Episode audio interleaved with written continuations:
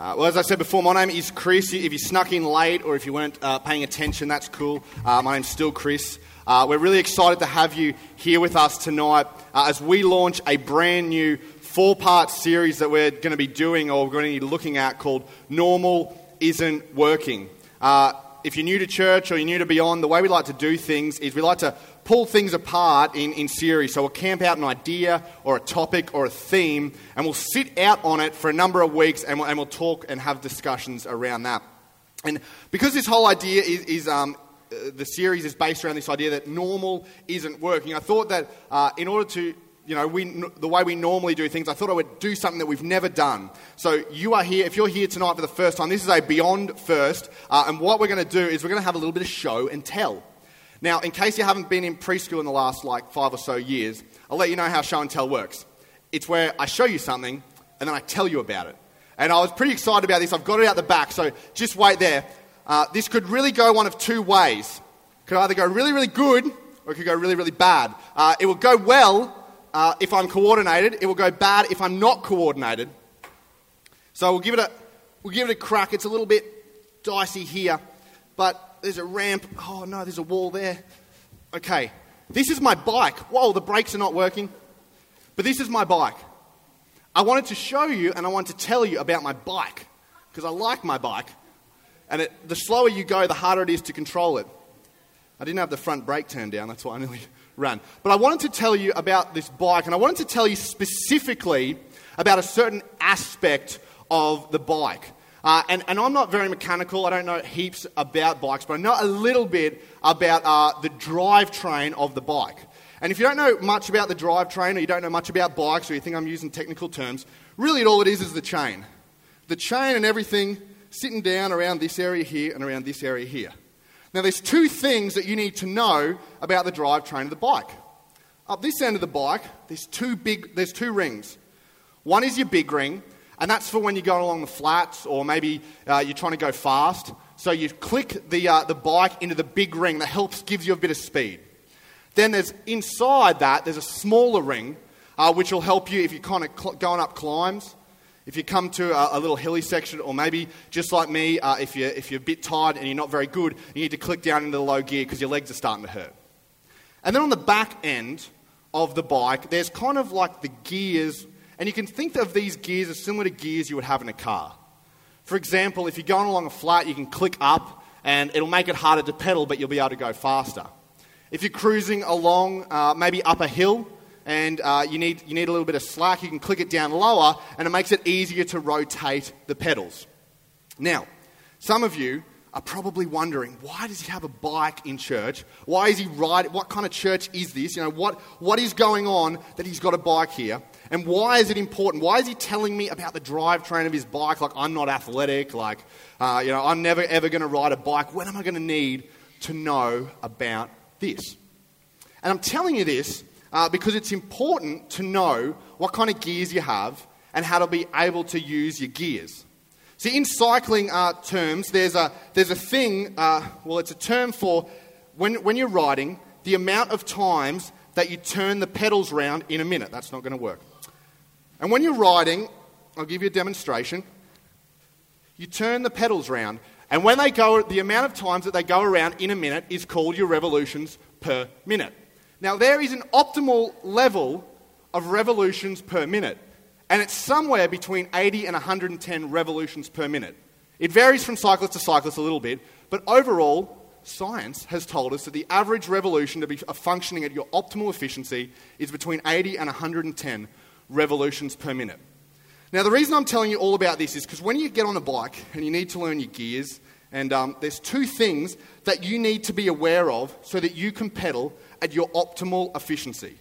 So that you can always be pedaling around 80 and 110 revolutions per minute. The first thing that you need to know to be able to pedal at your optimal efficiency is that you have to be aware of your surroundings. You have to know what's going on in your surroundings and you have to be uh, aware of what's coming up and what could possibly change. That'll come up in a second. Um, because if you're cruising around, so when your surroundings are about to change, you need to know how to work your gears. For example, if you're cruising along, you're in the big chain ring, uh, you're in a big gear, and you're cranking it along, that uh, that might be optimally efficient for going along a flat. But you need to be aware that there's a mountain coming up. You need to be aware that the road in front of you is about to change, and so you need to change your gears accordingly so that when you start to climb, you're in a gear that is optimally efficient to help you climb. The second reason uh, that you're going to need to learn how to operate your gears is because your optimal efficiency is not the same as someone else's optimal efficiency. Your optimal efficiency is your optimal efficiency, not anyone else's. Uh, last weekend, or a couple of weekends ago, I, was, um, I did a little bit of a ride and I was climbing up uh, Mount Coot-tha. Um, I know it sounds as bad of an idea uh, as it actually was. But when I was climbing up it, uh, there, was, there was quite a, a number of us, and, and um, let's be honest, I'm just not a very good rider. But I'll tell you, I, I was tired, I didn't have a lot of sleep, I was hurting. And so in my mind, the one thing going around in my head was just keep in your optimal efficiency. It doesn't matter what kind of gear you're running, you know, just keep in your optimal efficiency, keep spinning. There was someone else on the climb, and it wasn't until about the fifth time that this guy passed our group and then we passed him that you could actually see an example of someone who is not pedaling in their optimal efficiency. And what happens is when you don't pedal in your optimal efficiency, you start to move through life in spits and spurts. See, this guy, I don't know what was causing him to do it or, why he'd made the decision that he did, but he was trying to go up the mountain in, in, in a, uh, in a gear that was definitely not his optimal efficiency. And so, what, what would result, uh, what would happen is, is that he'd get up on the pedals and for 10 or 15 meters he would put a whole heap of power through the pedals. Uh, but what would happen is he'd hit the red zone really, really quickly. It wasn't his optimal efficiency. And then he'd slow right down to a crawl. Catch his breath, sit there trying to catch his breath. And then he would get up and he would give it another effort and he was just thrashing it. And, and every so often, you know, he would push past us and then our group was just ticking over. We'd go past him again, and then he'd get another burst of energy and he'd keep going. And eventually, he ended up falling off the back because there's only so long you can sustain the limit of your optimal efficiency. There's only so long you can live continually pushing into the red zone and then trying to have a quick breather. And for some of us, this is our life. We go through our lives and we're not aware of the surroundings or the seasons of life that we're about to approach. We're not aware when we're taking a new job that that's going to require more time. And so I'm going to have to change gears in my life. I'm going to have to create some more space so that I can pedal at an optimal efficiency. For some of us, we don't, uh, we don't take stock of our surroundings when we're entering into new, new relationships, when we take on extra financial pressure. And we don't take stock, and so we don't create room in our lives to, to operate at an optimal efficiency. Maybe for some of you, you look around at other people in your life and you say, well, that person does this, that person handles their finances that way, that person spends their time that way. This is how this person goes about their relationships. And then so you dictate your optimal efficiency based on the way that someone else lives their life. But your optimal efficiency is not anyone else's optimal efficiency. So, what we're going to talk about for four weeks is we're going to set the scene tonight and we want to unpack this idea of normal and the idea that normal is not working. So, we need to create a new normal. And so, I've given a definition that we're going to run with um, over the course of this series. And so, normal is, in other words, not, not what you do now. Maybe, maybe, maybe you do do it now, but if you do do it, then you should be up here giving the talk, and that's cool. You can come up and do it. Um, normal, and what we want to achieve from this is we want to create a cadence of life so, in other words, your revolutions per minute, cyclists refer to that as a cadence, mainly so they don't have to say revolutions per minute all the time. That's a mouthful. So, a cadence of life that can be sustained. A cadence, not, not a cadence that you can do for a day, not one you can do for a week, not one you can do for a month or a year, but one that can be sustained throughout the course of your life in order for you to be able to operate at optimal efficiency. So the thing about cyclists is when you operate at optimal efficiency, you can go all day. Then you can go to bed, and then you can get up and you can do it again. And you can go again because you're not pushing into your red zone. And, and we want you to be able to go through your life at a cadence that allows you to function at your optimal efficiency. And maybe for you, you know, you, you're kind of already pushing back against this idea. I understand. You're probably arguing with yourself in your head with me as I'm going along. Maybe you're like wrestling. You're like, but Chris, hang on. I get it. But, but everyone else, everyone else is stressed out all the time. But everyone else lives on the edge of their financial margins.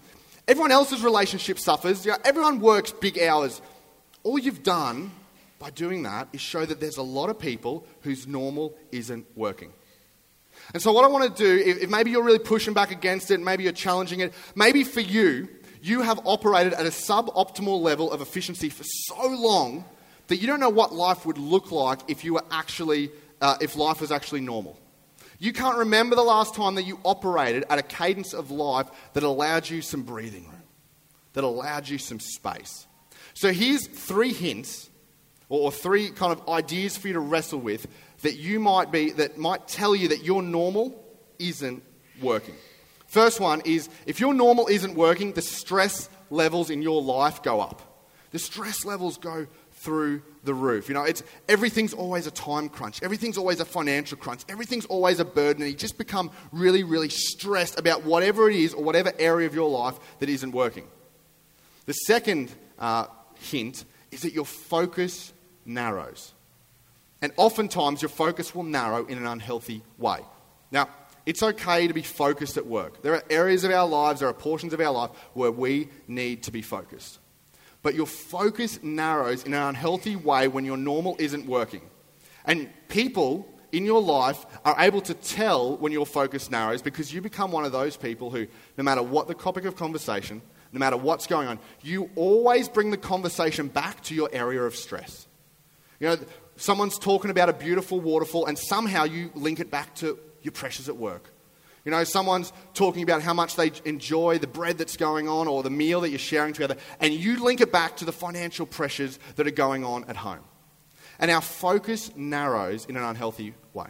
The third hint that maybe your normal isn't working is that your relationships begin to suffer. When you are so time poor, when you over schedule anything that you don't have time for your relationships, your friends start to wonder whether you really care about them. Your partner, your boyfriend, your girlfriend, your husband, your wife begin to suffer as a result of your normal that isn't working. You fight and you bicker in the relationship because every conversation revolves around money. You know, where are we going to go for our, are we going to go on a holiday? We don't have enough money. And so you always turn everything into an argument because of the stress, because the stress levels up, your focus narrows, and then as a result, that pours into your relationships. And your relationships uh, begin to suffer.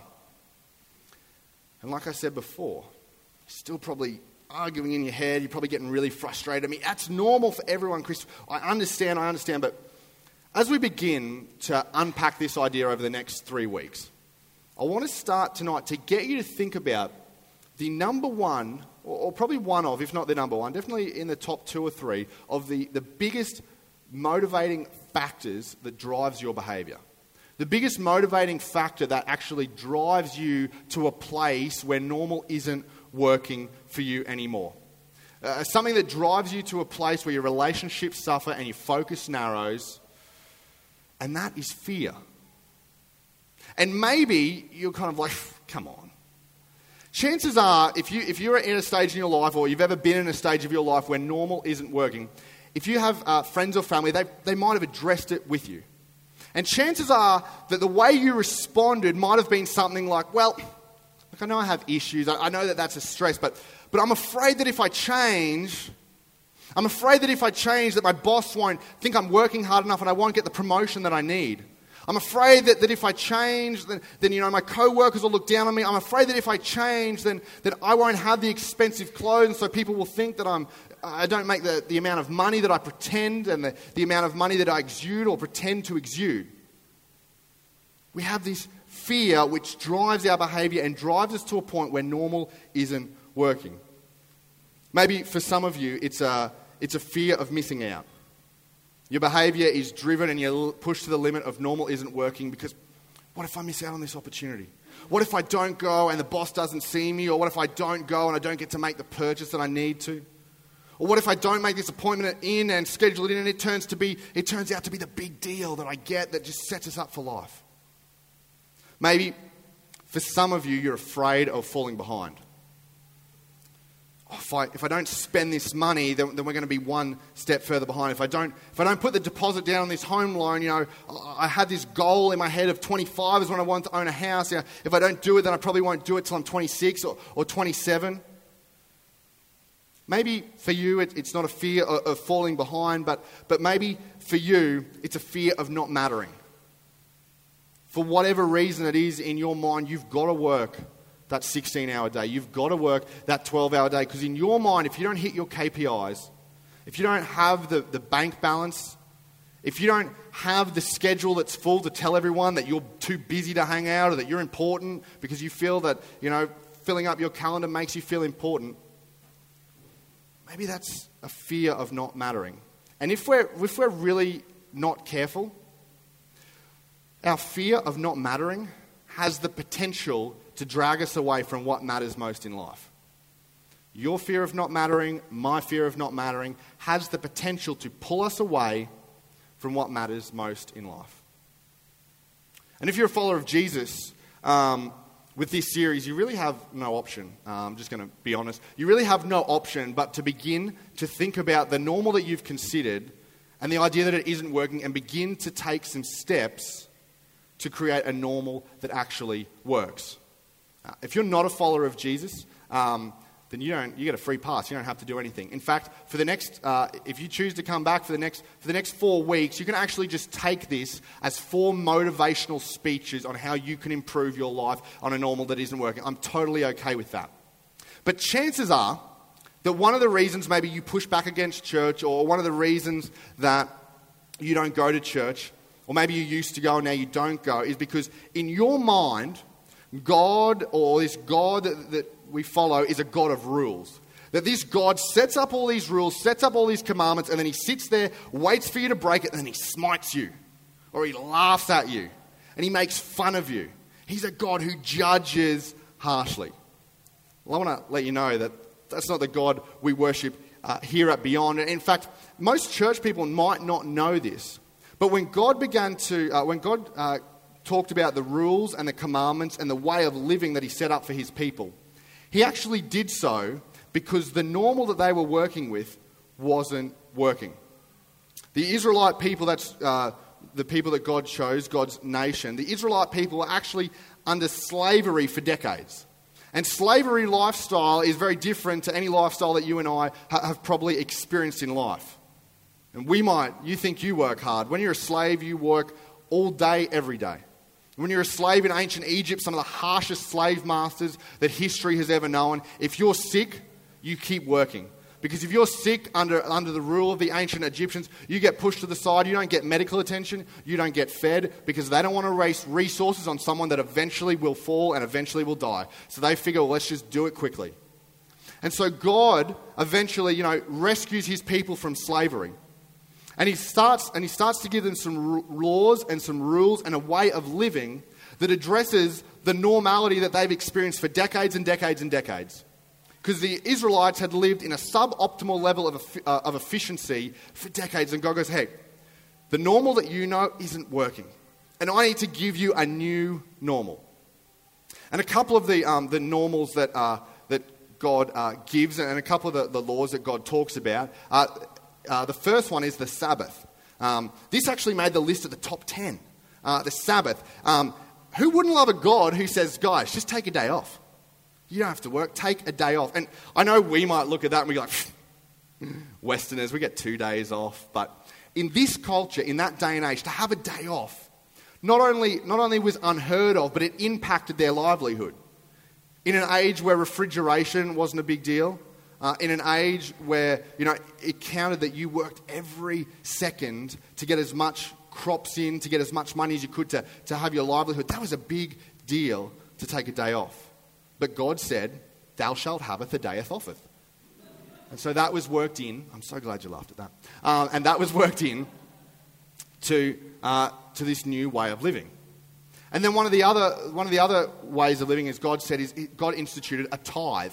Now, don't, if you don't know what a tithe is, um, it, it's to do with money, but don't worry, I'm not going to ask you for any money. But what they do, uh, what they used to do with a tithe, it was a visual reminder for the ancient Israelites that they couldn't live off all the financial resources that came in. In fact, they wouldn't just tithe their money. So, what they would do is they would take 10 or 15 or 20% of their income and they would put it in a box and then they would give it back to the community. And they didn't do that just with their money, they did it with their spices and with their grain and with their cattle and with, with what everything they had. But the money box was particularly important because it lived in the house. And so children growing up from a young age actually saw money come into the house that was never going to be used in the household. It created a sense of financial margin that said just because we make all this doesn't mean we have to spend it. And then the final one, one of the, the third one that kind of stuck out to me is what we're going to look at tonight. It's called the law of gleaning. And we're going to pick this up. Um, if you've got your Bibles with you, feel free to um, flick to them or get your smartphones out. Or uh, maybe if you want to uh, look busy, um, you can get on Instagram now uh, and ignore the rest of it. But in Leviticus 19, verse 9, it talks about this law of gleaning. And this is what it says When you harvest the crops of your land, do not harvest the grain along the edges of your fields, and do not pick up what the harvesters drop. Now, you can imagine speaking this into a slave culture that has worked all, all day, every day. Their first reaction is, but, but what if we don't have enough food? What if a famine happens and we haven't stored up all the extra stuff? You know, you know, what, if, what if we don't have enough to feed our family? What if we don't get enough money when we take it to markets? You know, they were afraid that if they left the margin, that they didn't have enough time, that they were going to miss out on something. And then it goes on. It says it, it, it is the same way with your grape crops. In other words, if you thought you could just do it with your wheat and, and then you were going to harvest all the other crops, no, this is, this is a thing that has to go across your entire life. Do not strip every last bunch of grapes from the vines, and do not pick up the grapes that fall to the ground. Leave them for the poor and the foreigners living among you. So, what is, what's God trying to do is say, you need to have some margin. You need to have some breathing room. And then he finishes off with this really bizarre phrase, which, which we as, as Westerners in the 21st century, we don't really get it that well. But he finishes off and he says, I am the Lord your God. And a lot of us hear that, and particularly if you don't go to church, you might hear that and you go, see, I told you, he's all about the rules, he's all about the laws, he's all about getting us to do something. But in that culture, all God was saying is, you can choose to do this if, if you want to. But I'm the Lord your God. Do you trust me? That the, the new normal that I'm setting up, with breathing room, with margin, do you trust me that I'm going to provide for you? Do you trust me that what I'm saying and what I'm, the way of life, the new normal that I'm giving you, is one that's actually going to work? In fact, he says it a different way in the book of Deuteronomy. He says this He says, When you are harvesting your crops and forget to bring in a bundle of grain from your field, don't go back to get it. Leave it for the foreigners, orphans, and widows. And then this what comes as a result of trusting God. He said, Then the Lord your God will bless you in all you do. In other words, what God is saying is when you create margin in your life, when you understand that your normal isn't working and you can begin to trust me in the laws and the rules and the way of living that I set up, you will see that I'm not actually trying to take anything from you. I'm not trying to take control, I'm trying to give you something. I'm trying to bless you, and I want you to trust me in the gaps. And I could imagine, you know, this is not in the Bible, but I could imagine if I was an ancient Israelite, I would, this would be so hard for me to comprehend. This would be so foreign to my way of thinking. And so I've kind of posed the ancient Israelite question of what I would ask God. And, and I think it would be something like this It'd be like, so hang on, God, are you saying that if I don't do, or if we don't do all we can do, you're going to multiply the work that we did do? If we don't do all we can do, if we don't push ourselves to the limit, if we don't create a marginless life, you're going to multiply the work that we do do, or did do, do do, did do. See, they, they, they would have a question like this because in their mind, all they knew was a suboptimal level of normal. Despite the fact they might have trust God, despite the fact that God pulled them out of slavery, had done nothing but, but instill trust in that culture, they were stuck in this suboptimal way of, of working and living their lives for so long. And so they had an issue and they pushed back against God.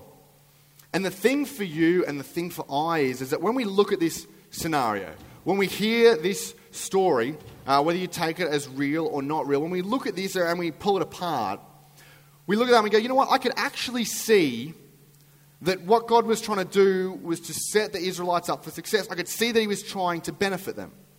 Yet in our own lives, what we do is we go, oh, no, no, no, no. no I see what He was doing there, but in my life, it wouldn't work. In my life, I still need to work 16 hours a day. I still need to work on the live on the margins of my finances. I still need to push my relationships to the edge. I still do all these things because you know I'm kind of afraid. It, it's cool for them, but it doesn't work for me. And whatever your justification for why your normal isn't working, whatever you tell yourself, or whatever helps the cognitive dissonance set in, you're really not going to like what Jesus has to say next. Uh, mainly because when I was looking at it, I didn't like it too much. And this is what Jesus says Jesus says, So do not worry about these things. You know, when you're stressed and you're afraid, do not worry about that, saying, What shall we eat? What shall we drink? What shall we wear? Now, I'd like to grab Jesus at this, at this point and shake him and go, Jesus, do you know the pressures that I'm under? Do you know the financial burdens that I'm under? Do you know what is going on in my life? And you're telling me not to worry? Chances are some of you are thinking like, this Jesus guy's crazy. Telling me not to worry. If he had the same issues that I have, he'd want to worry. And he goes on, he says, For the pagans run after all these things, and your heavenly Father knows that you need them. And Jesus is drawing this dichotomy here between the way the pagans lived. Because in that, in that day and age, in, in the, the Greeks you know, and the Romans, they worshipped the gods like Zeus and Apollos, Aphrodite. These were gods who didn't really care about human affairs, but they were gods who sat up there in heaven and fought amongst themselves. And it was the people's job to appease the gods so that they wouldn't have famine and they wouldn't have natural disasters, and the gods would maybe, if they felt inclined, look favorably upon them. And Jesus is saying, Your heavenly Father is a God who created you, is a God who designed you, and is a God who cares for you personally. And is a God who sets these up not to make you do something so he won't get angry at you, but he sets them up so that you can trust in him and you can see that he wants to give something to you. He doesn't want to take anything away from you, he wants to create a new normal.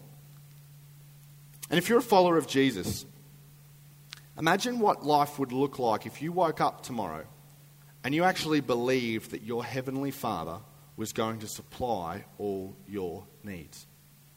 Imagine if you peeled back your schedule and you trusted that God would work in the eight or nine hours that you work that day. What if you peeled back your finances and, and believed that God would still provide for all your needs and still you lived within your financial margins? What would your relationships look like if you actually believe that your Heavenly Father wants to care for you and actually cares about your needs?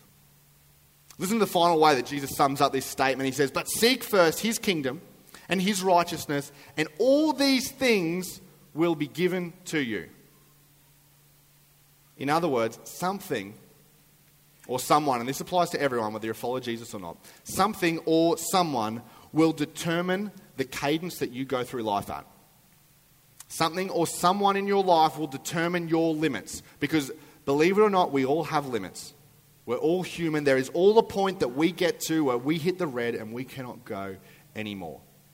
Something or someone will determine your cadence and will determine your limit.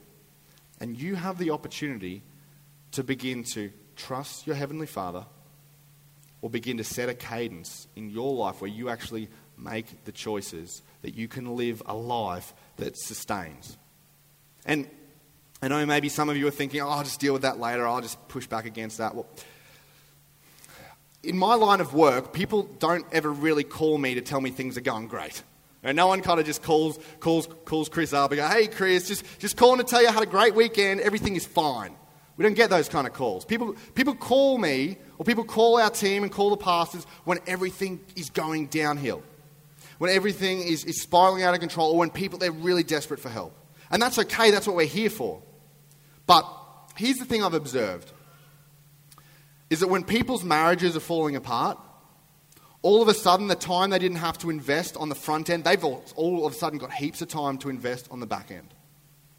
All of a sudden, when people's schedules push them to burnout, push them to anxiety, push them to depression, the things that they didn't have time to deal with on the front end, they've all of a sudden got heaps and heaps of time to deal with on the back end. When people are pushed to their limits and pushed out of their financial margins, when they just kept saying, it'll be fine, we'll worry about that later, we'll worry about that loan later, just get another credit card, it'll be fine, the bank will pay for it. When all of a sudden they owed a whole heap of money, all of a sudden they got really concerned about their finances.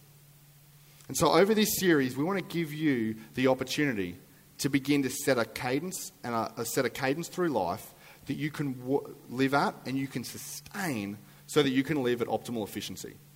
Because someone or something will determine the cadence that you live your life at.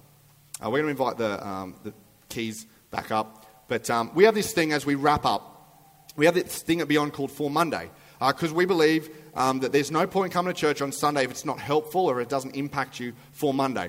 And um, the For Monday I've got this week is in the form of a question. And chances are, this is a little bit of homework, chances are you will do this in 15 seconds. You don't need any help figuring this out. But I want you, I want you to ask yourself this question What do you pass as normal that you know isn't working?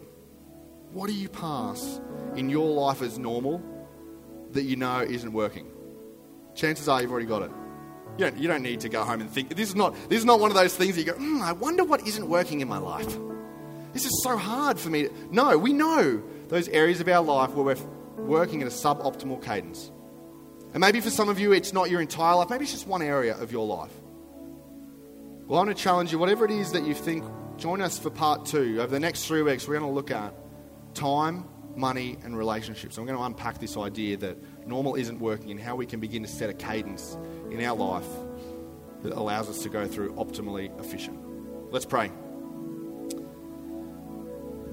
Father, help us to trust you. Lord, for those of us who are followers of Jesus, it is uh, so easy for us just to go uh, about our lives and, and to almost live our lives as if you don't exist. To say that we've got control, and, and when someone points it out to us, to say, oh, yeah, but I'm afraid that if I change, Lord, draw us back to you. Help us to trust. Help us to trust that you do know our needs, that you created us and you know us intimately, and you want what's best for us.